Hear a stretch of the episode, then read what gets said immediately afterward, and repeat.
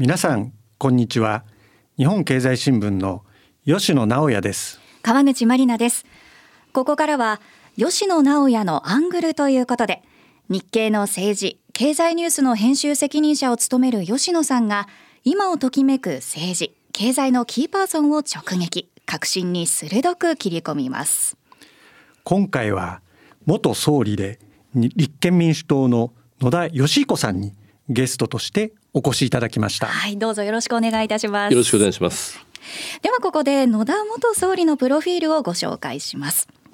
早稲田大学を卒業後、松下政経塾に1期生として入塾されました。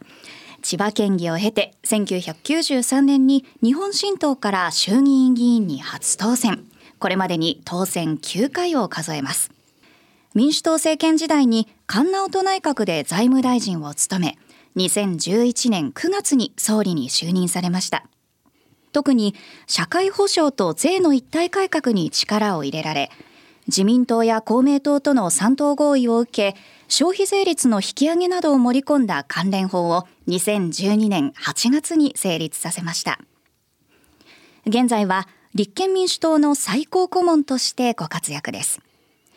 2022年に亡くなった安倍晋三元総理への追悼演説は、心に残る名スピーチとして刻まれました。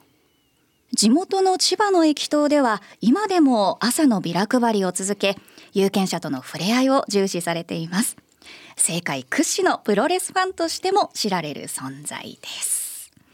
さあ吉野さん、まず野田元総理、どのような政治家でいらっしゃると見ていますか？プロフィールでご紹介にあったようにですね、昨年の追悼演説はですね、政治家言葉が命と言いますけれども、本当に言葉でですね、それを聞いた人々の心を掴んだと思います。あの時、与野党の隔てなくですね、皆さん拍手を送ってました。議会だけでなく、国会だけでなくですね、それを聞いた人々がですね、やはり政治家の言葉の力というのをですね、実感したと思います。永田町霞が関ではですね、野田さんはですね、保守政治家といったような、よくそう風評というかですね、言葉形容を聞きます。保守政治家というと自民党はですね、保守政党ということを謳っておりますので、自民党のイメージがなんとなく人口に膾炙しているように感じられますけれども、政治家という意味ではですね、その政党を関係なくですね、保守政治家ということを自民党の議員の方もですね、野田さんについては言われますね。で、私はまたプロフィールに戻りますけれども、松下政経塾の1期生ということで、実は私、あの近所に住んでおりまして、当時よくそこのプールで泳いでたんですね。なので野田さんがですね、勉強されている時に私はプールで泳いでたんだなということをですね、その時間と時代とですね、重ね合わせて、茅ヶ崎に松下政経塾ございますんでね、そういうなんとなくつながりもですね感じながら見ておったんですが、実際ですね、取材するようになったのは、私が二十数年前、野党クラブのキャップをしてた頃に、野田さんは国会対策委員長をしておりまして、有事関連法案ですとか、重要法案を審議されててですね、よくその、野党の国対委員長に取材を、我々はしてたんですけれども、時の状況だとか情勢についてですね、プロレス技と絡めて、形容されてたんですね。私は非常によく分かったんですが、周りを取材してきた記者はほとんど分かんなかったと思います。なので私たち実はですね、この番組でもプロレスへの知識を若干ひけらかしてますけれども、知識と知見という意味で、大変失礼ですけど、野田さんとはいい勝負じゃないかと思っておりまして、ぜひですね、この番組に招いたら、もちろん今の政治情勢を聞きたいというのもあるんですけど、プロレスを絡めたですね、政治観っていうのもですね、ぜひ聞いてみたいと思って、お忙しい中、お招きした次第でございます。今回はちょっとディープな回になりそうですね。改めてどうぞよろしくお願いいたします。よろしくお願いします。早速質問に入ってまいります。昨年の安倍元総理への弔辞に関連してですね、その直前に SNS 上でですね、かませ犬という発言をされて話題になりました。私は先ほど言いましたようにプロレスファンでしたので、かませ犬という発言がですね、どういう、由来というかですね、経緯があるかってすぐ分かったんですね。1982年にですね、今長州力っていうとですね、オールドプロレスファンの人はほとんど知ってるんですけれども、当時は序列がありまして、アントニオ猪木、その時は藤波辰巳さんって方があって、なんとなく長州力っていうのは3番のイメージだったんですけど、そこでですね、俺はお前のかませ犬じゃないと、同じそのタッグを組んでやってたんですけど、いきなり長州力が藤波辰巳の方をはたいたんですね、そういう場面がありまして、そこで広がった、このかませ犬という言葉なんですけど、おそらくその SNS 上でですね反応された方というのは、このかませ犬という言葉が必ずしもですねその上品な言葉じゃなかったというところに反応したのかなと思ったんですが、私は全く別の考えを持ってまして、その二十数年前に野田さんと話した時に、私の印象ではですね、新日本プロレスと全日本プロレスっていうのが2大団体としてあったんですけど、全日本プロレスのジャンボ鶴田さんのファンじゃなかったかなと思ったんで、なんで長州力の、代名詞でもあるかませ犬発言を使ったのかなと思ったんですが、その辺はいかがでしょうか。かませ犬の発言の真意をやっぱりよく読み取っていただいて大変嬉しく思うんですけど、世の中の反応はね、安倍元総理のかませ犬の野田というのは、いわゆる自虐的な表現で受け止めたんです。で、そうじゃなくて、あの時の長州力は藤波に負けてたまるかという自分を鼓舞する気持ちで宣言をしたじゃないですか。あれと同じように、これは追悼演説ってとても難しいんですよね。祝辞はいろいろと機会があって定番もあるけど、追悼演説というのは個人に失礼があってはいけない、ご家族に失礼があってはいけない、まして国会の場合は与党野党両方が納得する演説ってものすごい難しいんです。で、プレッシャーでなかなか中身が固まらなかった時に、10月25日が追悼演説だったんですね。オファーがあったのが10月7日。この間本当に悶絶してたんですけど、そのちょうど中ぐらいにアントニオ猪木さんのお通夜がありまして、そこに参列をした時に藤波さん長州さんがいたんですよ。で、2人の姿を見た時に、そうだと、名勝負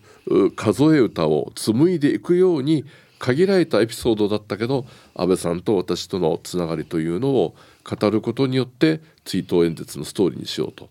思いついたのが猪木さんのご葬儀だったもんですから。で、鶴田さんももちろん好きだったんですけど、その場面ではやっぱりですね、名勝負数え歌の選んだということですね。これは今のお話は本当に深くてですね、まずかませ犬っていう言葉自体が日常的にそんなに使う話ではありませんので、プロレスファンでもある一定世代の人しかわからない。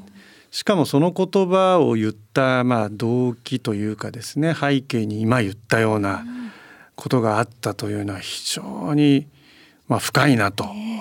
思いましたね。なんか深いと思ったけど分かりません、吉野さん深いと思ったけど私はも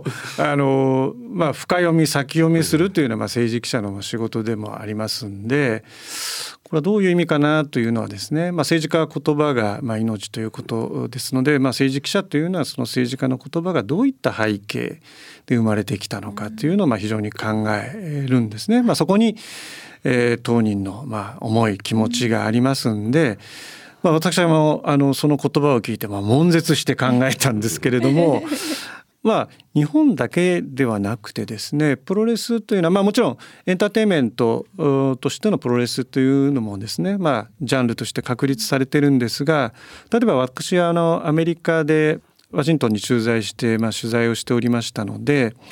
アメリカ政治もですね、非常にプロレスとのコミット、これはターゲットという意味ですね。もうビッグデータという言葉があるようにですね、これを志向している人の属性ですね、収入だとか、アメリカですと、人種も含めてですね、全部調べてですね、そこに向けてターゲット広告を打っていくと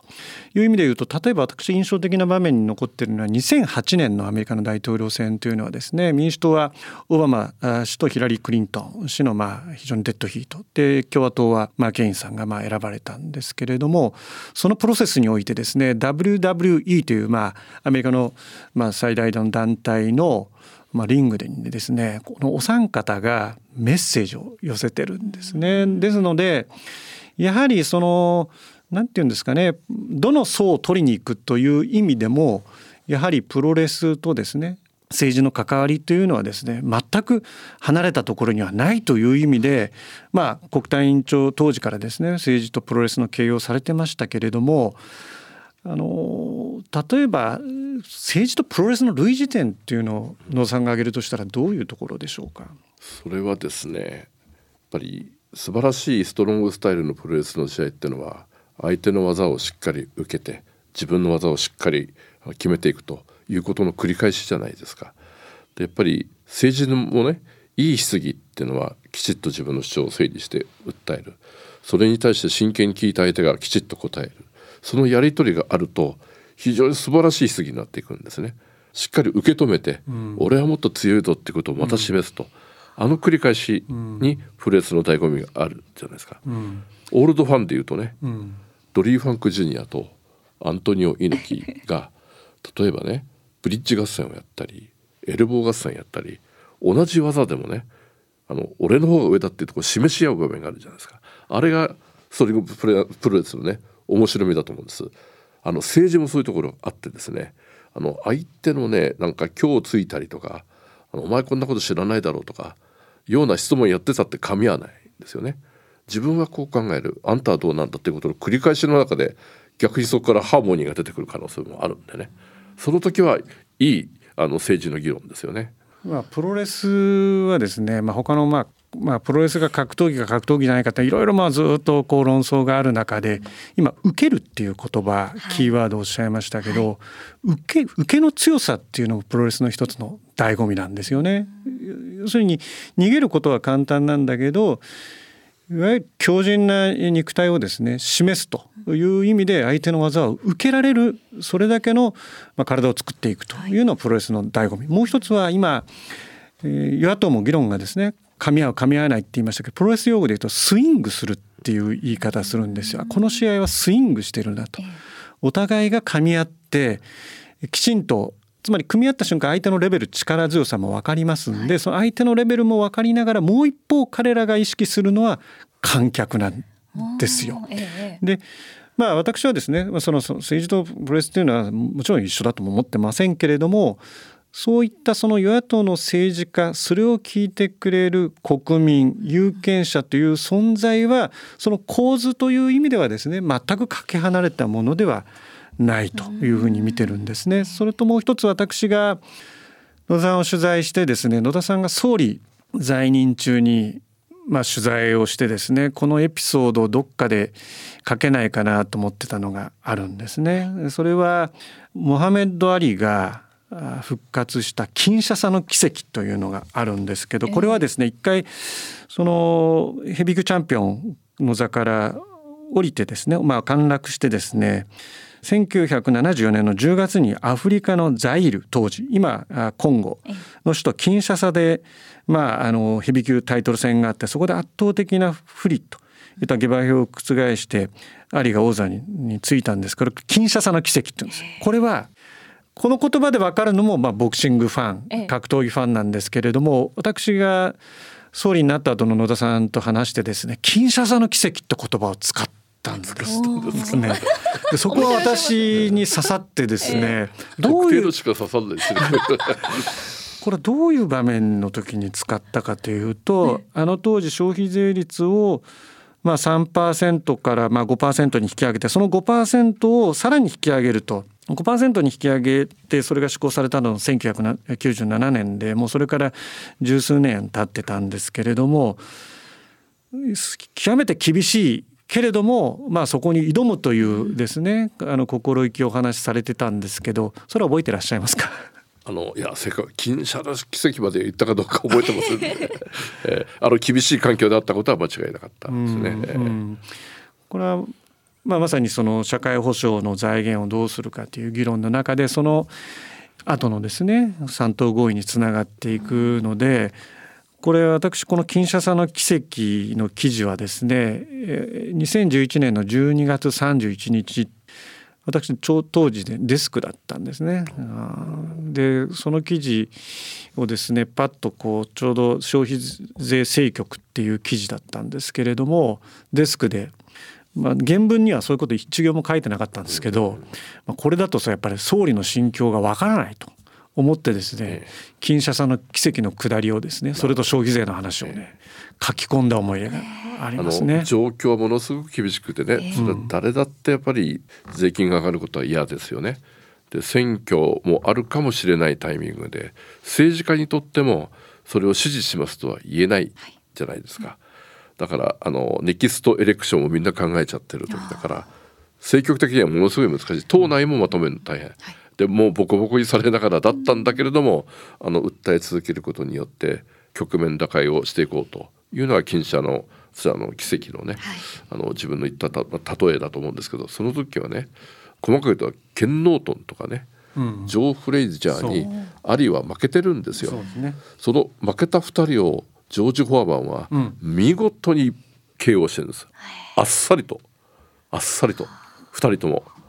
もうほとんど秒殺に近いくらい で、ね、もうワンサイドで勝っちゃう、そのジョージ・フォアマンと衰えてきたアリで圧倒的にガバ票はねアリ不利なんです。実際は前半はずっと追い込まれてロープを背にしてボコボコにされるんですよ。でそこからね局面打開をしていくアリがすごいんですけれども、自分はそうなりたいと思いながら思い描いてた心境だったからそういう言葉が出たんだろうと思います。当時の私の取材メモにですね、野田総理、これは別にオンレコで言ったわけじゃなくて私だけに言ってくれたんですけれども、こういう言い方をしてたんですね。モハメッド・アリはジョージ・フォアマンとの戦いで守りに守って相手の体力を消耗させて最後にラッシュをかけて8ラウンドにノックアウトで逆転するんだと、こういう言い方をされてるんで、私はもうとにかくこの記憶がこぼれないようにですね、もうパッとその後ですねメモして、この鍵括弧は絶対に使おうと思ってですね2011年の12月31日、組のですね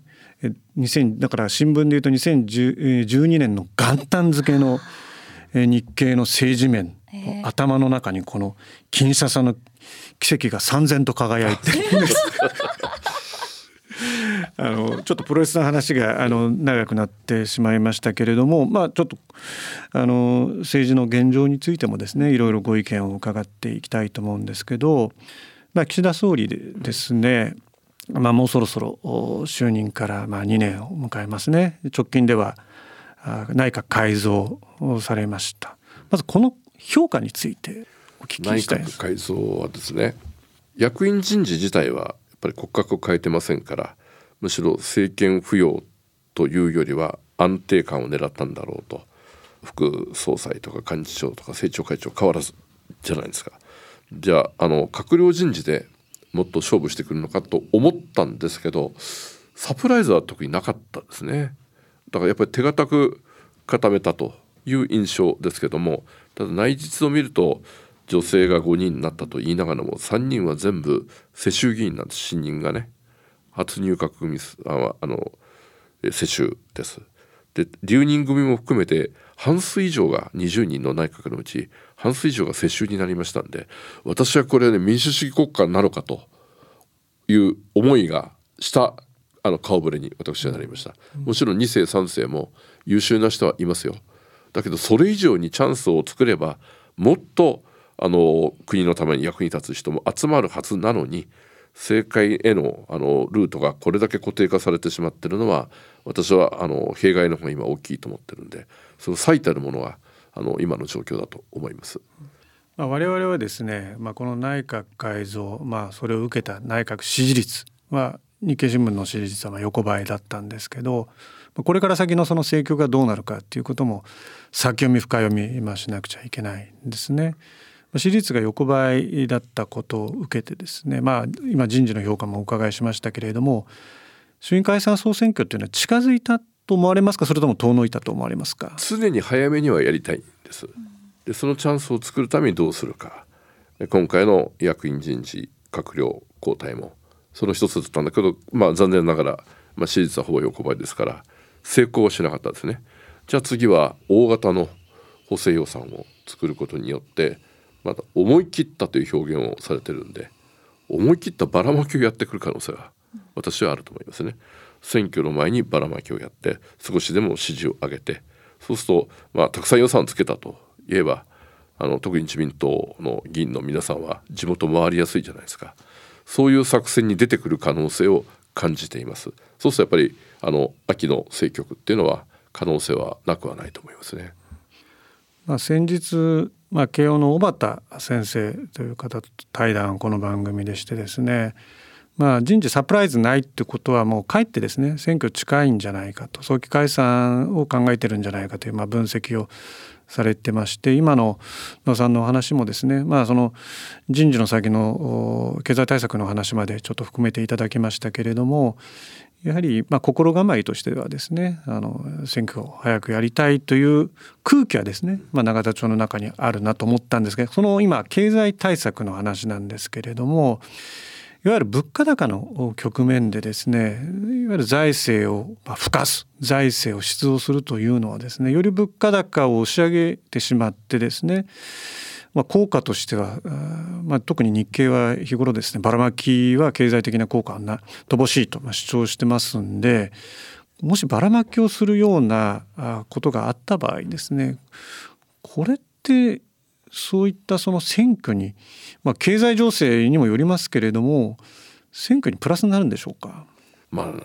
りそのサービス合戦みたいにね、これを作ります、あれを作ります、こういうサービスを充実させますと言えば、じゃあ財源何なのかということはあまり皆さん聞かないですから、大抵やっぱり国債になるんです、借金になるわけなんです。でそうすれば今を生きている世代については痛みがないということで、ありがたく思ってしまう人もいるかもしれませんですよね。だそこをやっぱり狙ってる可能性は私はあると思いますが、財源が借金というのはこれほど無責任なことはないん で借金とまで多分言わないかもしれませんね。項目だけ出して、あれやりますこれやりますと。で要は定価を書いてないメニューみたいなもんでね、時価としか書いてないと、いずれ誰かが払うんですよみたいなね、この種のやり方っていうのは私は王道ではないと思うんですが、王道ではない路線が最近多いんで、例えば異次元の子育て支援とか少子化対策と言いますよね。ずっとやってなかったから異次元になるんじゃないですか。じゃあ財源どうするかっていう話はこれ先送りですよね。防衛費を増やさなければいけないという安保環境であることは分かりますけれども、その財源もこれもはっきりしてないですよね。財源がそれぞれ超単位になります。少子化対策もあるいは防衛費も、超という字がね、兆しという字じゃないですか。その財源、超単位の財源から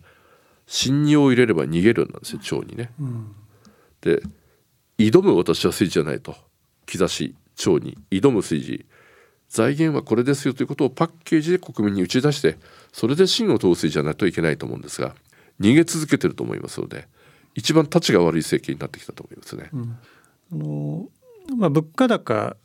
の要因としてですね、円安ということがよく指摘されますね。で円安の要因として、例えば日米の金利の格差だとか、いろいろ言われますよね。この物価高対策というのはですね、この円安を解消するのが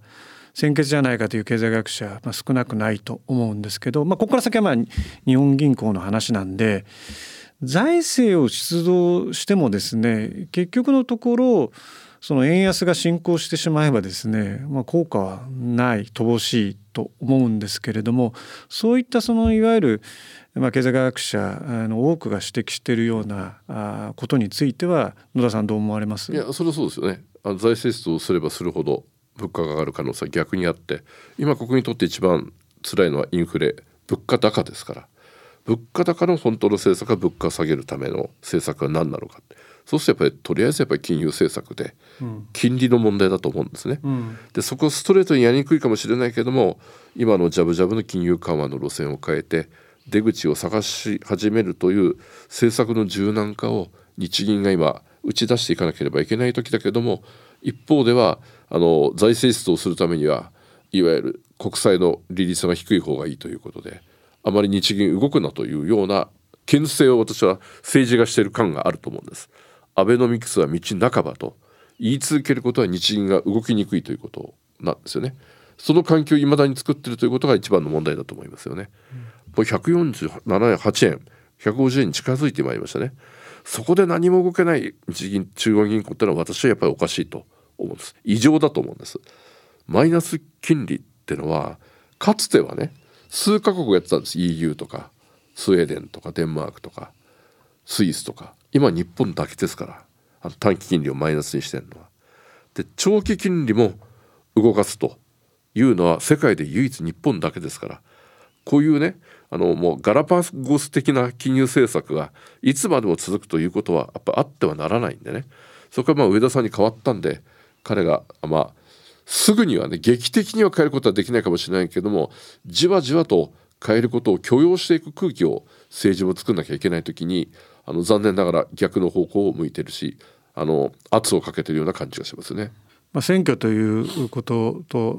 経済対策ということが出ましたんで、野さんが所属されているその立憲民主党についての状況もですね、お聞きしてまいりたいと思うんですけれども、世論調査、各社世論調査やるとですね、内閣支持率のほかに政党支持率というのも出てますね。現時点で、日経の直近の、調査ですと立憲民主党よりもですね、日本維新の会が上に来るような状況なんですけれども、これはどうご覧になってますか。勢いやっぱり維新の方がありますね。身を切る覚悟という一つの路線が国民の支持を受けているということだと思います。ただ短期的に強いんでどういうお付き合いをするかってものすごく難しいところですけども、敵対はやっぱりしちゃいけないと思ってましたね。選挙協力にまさに協力的ではないんですけれども、そうは言っても選挙近づけば激戦区の中でここは助けてほしいとかここは助けられるみたいなのがだんだん具体的に見えてきますから、そういう時にはやっぱり胸襟開いて話せる関係は構築しておいた方がいいと思いますね。日本維新の会はですね、全小選挙区に候補を立てるといったことをアナウンスしております。そうしますと選挙協力というのはですね、現実的にできるのかなというふうにも思うんですけれども、私はできると思いますよ。世論調査などやってここ出したけど全然ね出しても意味がないななんてことが分かってくるでしょう。その時に与党を勝たせるのか前線している野党のために身を引くのかなどの判断たら起こり得ると思うし、今回間もなく10月5日から徳島高知で参議院選挙の補欠選挙があるじゃないですか。維新出しませんね今回ね。これはものすごい我々にとっては無所属で仲間を出しますけど、ものすごく追い風で勝てるチャンスが出てきたと思います。こういう選挙区が衆議院でも出てくると思いますね。選挙協力をする上でですね、やはり政策をお互いがですね、この政策を実現するために協力しようって、こういう順番だと思うんですけれども、日本維新の会とですね、協力して実現させたい政策というのは例えば何なんですか。例えば身を切る改革の路線だったらね、定数削減なんて我々ももともと言ってたわけですから、そういうことなどはピックアップすれば出てくると思いますし、国会対策でいくつかね、共闘したものがあったじゃないですか。そこでできなかったことなどは次やりましょうみたいなことっていうのは、これはもう自然の流れでできるはずではないかと思いますね。あとはちょっと、維新がどういう考えか分かりませんけれども、他の野党は全部 OK だろうと思うのは、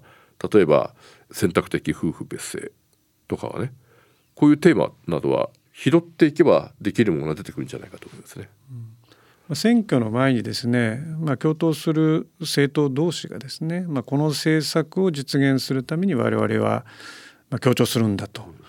いったようなその場面がないとですね、なんで突然共闘、国会ではですね、与党と野党という感じで共闘するというのはですね、これは慣例といっちゃあれなんですけれども、そういう場面はあるんですけど、選挙となるとですね、やはりもう一段ステージというかレベルは難易度が上がると思うんで、もしですねそういうプロセスを踏むんであればですね、そういった政策の詰めというんですかね、これ全ての政策一致してるならそれは同じ政党なんですよね、で本当に基本政策のたくさんが一致するんだったらそれはもう連立政権を目指すということじゃないですか、そこまでじゃなくてお互いにここは一致できるねっていうところをどうやって見出すかだと思いますんで、私はそれはできると思ってるんですね、やろうと思えばね、で個別に政党によって違うと思いますよそれはね、私政党論、野党論、いくつか呼び名あると思うんですけれども、政党とはと考えたときに例えば政策を実現すると、これは当たり前だなと思うんですけど、野党で、もう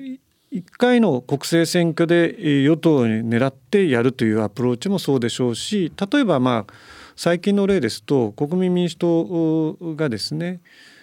結果的には連立はしておりませんけれども、こう連立構想、真偽は分からないですけれども、そういった話が出てきて、それはその政策を実現するために与党とも協調する選択肢を排除しないということだったと思うんですけど、このいわゆる政党論野党論として国民民主の今の動き、首相補佐官、総理補佐官には元国民民主党の参議院議員の方が入られましたけど、その辺はどうご覧になってますか？政策の一致するものについて協力するって我々も同じだって、例えば政府の提出法案の8割以上は賛成してますんでね、邪魔してませんし賛成してる、もちろんだから反対するものについては、戦うことは当然違う政党ですからやりますけど、8割まで一緒なんですよ。じゃあ国民はどうなるかというと、前回の国会では全法案賛成なんですね。それはもうちょっと野党なのかなという感じがしますので、そこまで協力しなきゃいけないんだったらもう与党ではないのかと、事実上ね、閣外の与党ではないのかと、でそれが本当にいいのかどうかという、私はやっぱり存在意義が逆に問われてくるというふうに思います、党内でですね、いろいろ政策論議をする中で、重要政策っていくつかある中で、例えば憲法改正ですとか、外交安全保障政策が挙げられますけれども、外から見てるとですね、その党内なんとなくこう一致してないというような印象も受けますけど、それはご自身どういうふうに見られてますか？いろんな意見があることは間違いないんですよね。間違いないですけど、例えば憲法だったら論憲と、議論からは逃げないと、で衆議院でもずっと毎回ね憲法審議会には出るようになってたんで、そういう姿勢をずっと貫きながら、一方で党内での議論がまとまってきたら、こういうものについてはもっと突っ込んで議論できますよというようなところに持っていけるかどうかだと思いますよね。それは熟議を積み重ねながら成長していく、成熟していくしかないと思っています、与野党は対立するものだというのがなんとなくですね、これまで繰り返されてきた、政治の風景だと思うんですけど、まさに野田さんが総理時代にですね、その3党合意というのをされて、例えば社会保障ですとかね、これは与野党が対立するというよりはですね、与野党が一致して取り組むと、これは外交安全保障などもですね、そうかなというふうに思っておるんですけれども、このいわゆるあの時3党合意ができて、これからですね、もうこの社会保障の問題というのはもっと深刻になってきますよね。人口が減ってきて、じゃあその持続可能な社会保障制度というのは維持できるのかと、これは皆さん思ってますよね。この辺、例えばその立憲民主党から呼びかけて、そういう流れというのをですね作ろうとか、そういうプランというのはあるんでしょうか？当時は政権与党でしたから、野党第一党第二党に呼びかけて協力を求めて、少なくとも議論しましょうということで3党合意になりましたよね。でそのためには随分と熱い議論があって、表でも水面下でも、で当時の自民党のトップ総裁は谷垣さんだったんですね。で忘れもしないのが党首討論があって、谷垣さんと、自民党と民主党の目指している社会保障像は違うんだと、東北に行くのか北陸に行くのかぐらいの違いがあるって話をされたんです。だったら大宮まで一緒に行きますねって話をしたんですけど、要はね、一致点を見出すっていうのはゴールはね全く同じだったら同じところなんですよ。そうじゃないけど途中まで行けるところはじゃあどこなのかと、でそういう議論をしましょうという提案をしたことがあるんですけども、同じように今もねむしろ聞く力と言ってるんだったら岸田さんがそういう呼びかけをしていくならば大いにそれを参加して議論したいと思いますよね、うん、残念ながら聞いてる感じはないんですよ。聞くふりをしてる感じしかないんでね。でそれはじゃあ我々言ったら呼びかけたら寄ってくるのかだったら、まず多分そうではないんじゃないかと思いますね、社会保障の話も防衛力強化の話もやっぱり財源の問題がですね非常に大きく占めるんですけれども、与党の議論を見てるとですね、割れてますよね。でこれは増税に慎重だっていうのは選挙に不利になるというところがかなというのは我々は考えてしまうんですけれども、例えば野党から見てですね、もっと財源論を積極的に提案したりするというような動きは、やっていきたいです。財源論をしていきたいですね、ぐりぐりと、そうすると質問をしながらでもだんだんじゃあ方向性が見えてきて、我々もむしろそれに賛同するかもしれないという議論になるかもしれませんよね。今例えば異次元の少子化対策の財源というのは増税はしないらしいと、社会保険料も上げるというのは現役世代に迷惑かかるからやっぱりできないらしいと、で柱になるのが歳出改革と言ってるんです。要は無駄をなくしていく社会保障分野の歳出改革を財源にするという流れなんですね。で非社会保障分野の歳出削減は防衛費に当てていくんですよ。で一般歳出とね、社会保障だけじゃなくてあらゆる政策分野の経費は一般歳出というんですが、半分が社会保障なんですね。で半分の無駄遣いをチェックして、それは少子化対策、残りの半分については防衛という分け方を今岸田さんはしてるんです。ところがね、じゃあね社会保障分野で無駄遣いチェックして少子化対策を当てるとすると、じゃあ残ってる分野って老人関係じゃないですか。医療、介護、あるいは障害者福祉、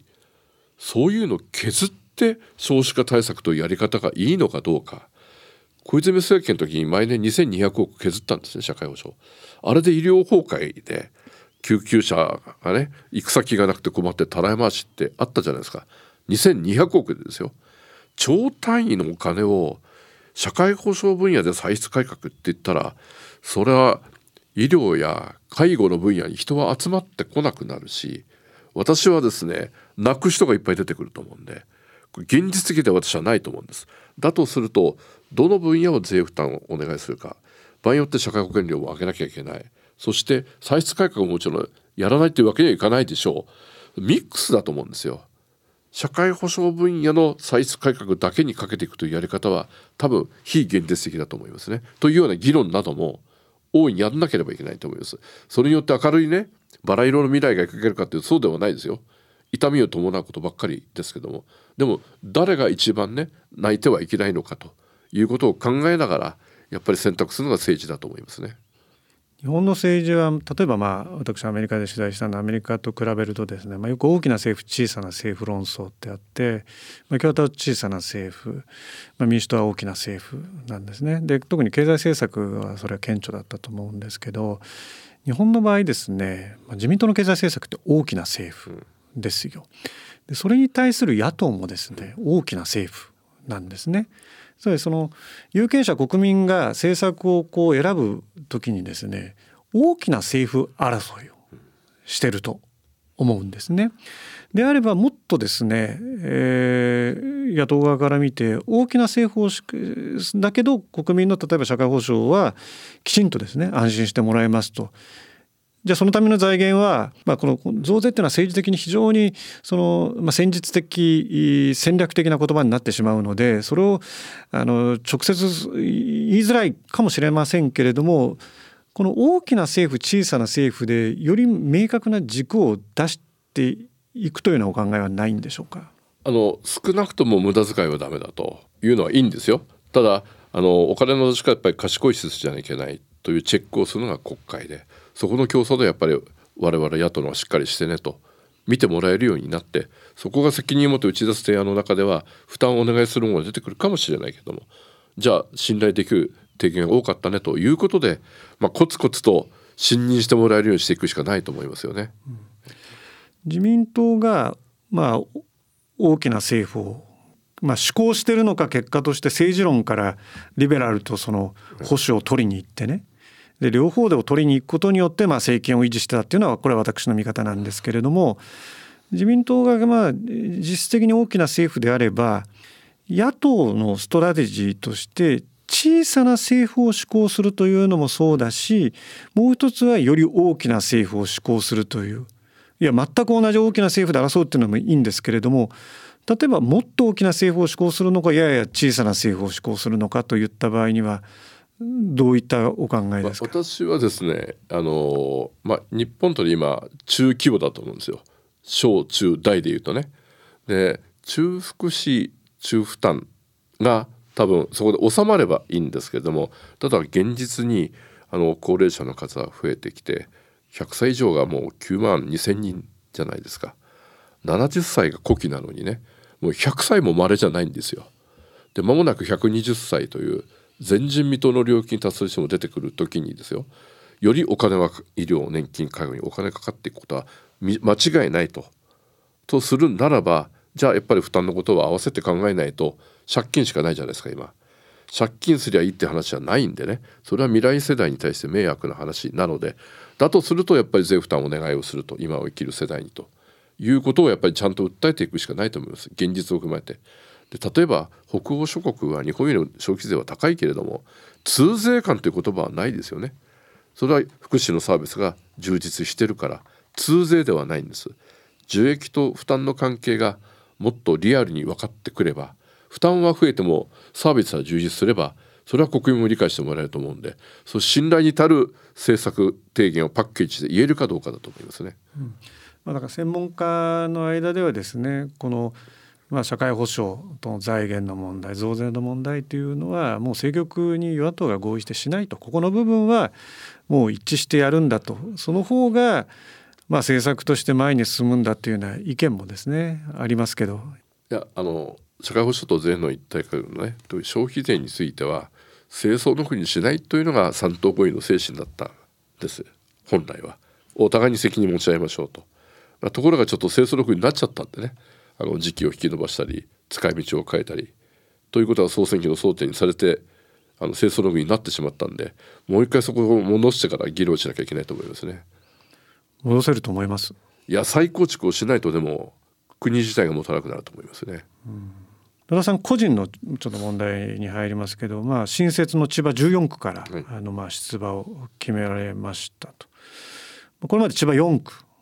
で戦ってこられましたけれど、14区での挑戦を決められた理由っていうのは、船橋市は人口64万人なんですね。で、今回の区割りが10増10減で1つ増えるんです。千葉県13小選挙区を14に増やすと。で、増やし方どうするのかと思ったら、船橋を真っ二つにするというやり方だったんですね。船橋が一番劇的変化なんですけども、32万人と32万人が西と東に分かれるんです。で、西の方が千葉4区で、従来の小名ですね、4区市川の一部とくっつく。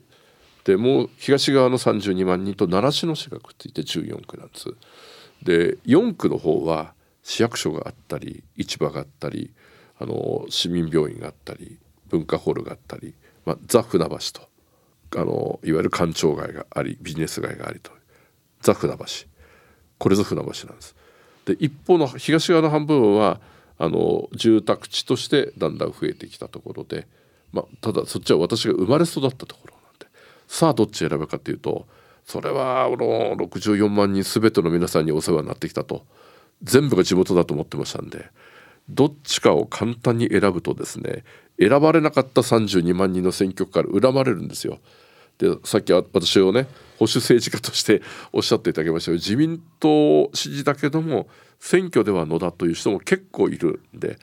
裏切った途端にみんな自民党に応援をする可能性もありますんでね、ものすごく難しい選択だったんですけれども、私の場合はやっぱり生まれ育って両親の墓もある方で、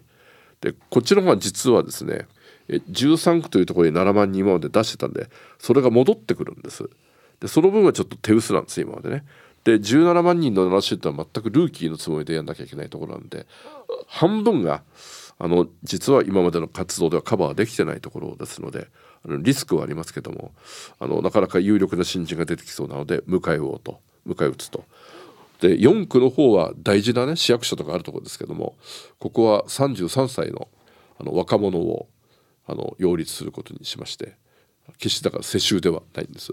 民間人で20年前に国会見学に小学生で来てですね、6年生の時に政治家って悪いやつばっかりだと思い込んでて、とっちめてやろうということでガンガン手を挙げて意地悪な質問をしてきた少年なんですけど、こいつにやられたらこれね、全生徒から軽蔑されると思ったんで一生懸命丁寧に分かりやすく説明してたら、彼が感動してくれまして、あ、こんなに僕に分かりやすく丁寧な質問してくる政治家いるんだと言って弟子入りしましてね、その後で大学入ってから4年間ずっとインターンで来てくれて、社会人になってからもずっと有給休暇を取って応援してくれてるという、ある意味私の政治の真髄を一番理解してるし、あらゆる演説を聞いてる男なんですね。だから彼をもうまさに自分の分身として擁立をして、全く無名ですけど勝たしたいですよね、なんとかやっぱり危機ですけど2勝したいですね、最後の質問に入りたいと思うんですけれども、内閣総理大臣をですね、終えられて、今10年、余り経ったと思うんですけど、政治家としてですね、もしくは政治家である以上成し遂げたい次のターゲットというのは何ですか？政権交代の可能性を感じる緊張感のある状況を作りたいですね、もう一回ね。政権交代まで一件持ってきたいんですけど、まだちょっと一挙多弱を克服しないとそこに至らないんで、多弱を克服して緊張感のある政治状況を作り出すというところまではやっぱり道筋を作っていくのが私の目標であって、あんまり具体的に目標を言うとねいけないんですけど、本当は政権交代と言い切りたいんですけど、その環境整備をまずやっていきたいと思いますね。阪神タイガースのようにあれしたいと同じように私のあれはそういうことですね次の選挙に向けてですね、野田さんはじゃあその目標に向かってですね、そんな長い時間があるのかどうかわからないですけど、その選挙まではね、これをしたいというのはありますか？こういう流れを変えたいとか、こういうまずは次の総選挙自体が立憲にとっては決してなんて言いますかね、簡単に目標を言えるような環境ではなく厳しい環境だと思いますので、その局面を変えるためにまずね、具体的には徳島高知の補欠選挙で勝つということ。今年の4月の補欠選挙全敗だったでしょ。そこから少し流れ変わったなと。で長崎4区も補欠選挙主義やる。当面のやつでね、やっぱり空気が変わっていって、そして総選挙を迎えて、泉代表150と言っていますが、150ってのはなかなか厳しいですけれどもね、だけどもやっぱり現有議席よりは増やしてというところでやっぱり踏みとどまってですね、それからじゃあもう一回維新やその他の野党と関係を再構築して、いよいよ政権取りどういくかという、だから2つのステップを睨みながらの戦いをしていきたいというふうに思いますね。長い時間ありがとうございました。ありがとうございました。あっという間でしたね。いかがでしたか？いや、前半の話からいくとどうなのかと思って盛り上がりました。だいぶ深いところまでいったような気がしますけれども、またお忙しいと思うんですけれども、またぜひ来ていただければと思います。ありがとうございました。さてエンディングです。野田さんのお話を伺っていかがでしたか？最初に吉野さんが政治家の言葉の力っていうお話をされていたと思うんですけど、まさに野田さんご自身の言葉で自分らしい言葉っていうんですかね、そういうものをすごく持っていらっしゃる方なんだなと通じて思いましたね。その通りですね。政治家は言葉が命と言ってもですね、役人はですね想定問答を書くのが仕事なんで、それは全く否定する話じゃないんですけれども、それをいかにも棒読みしてる方というのが少なくない中でですね、野田さんって方は自ら咀嚼してですね、自らの言葉で語りかけると。先ほど小学校6年生の国会見学に来てた少年がですね、後に同じ政党から出るという経緯を語られてましたけど、そういった子どもに対してもですね、非常に真摯に向き合うと。それはなぜその彼がですね、野田さんの言葉に感動したかというと、やはり自分の言葉、野田さん自らの言葉があったからだと思うんですね。で、今回の話も、私その政策論というのはですね、日常的にそういった場面があるのでですね、皆さんこれまでも聞いたことがあると思うんですけど、プロレスの話は野田さんがその例えにしてたんですけれども、そういった自分が好きなテーマででもですね、ものすごく丁寧だし真摯だし、場面についても正確なんですよ。はい、キンシャサの奇跡の場面もですね、もう極めて正確なんですね。はい、で追悼演説の経緯もですね、こういうことだったのかと、発見と驚きがありましたし、こういった政治家ですね、これ与野党じゃないんですよね。政治家どうというかですね、政治家としての在り方として、一つ言葉というのが改めてですね、大事なと思いました。吉野さんの言葉と相まって非常にスイングした回だったと思います。ありがとうございます。スイング使っていただきまして、覚えましたということで、吉野直也のアングルということで、野田佳彦元総理のインタビューをお送りしました。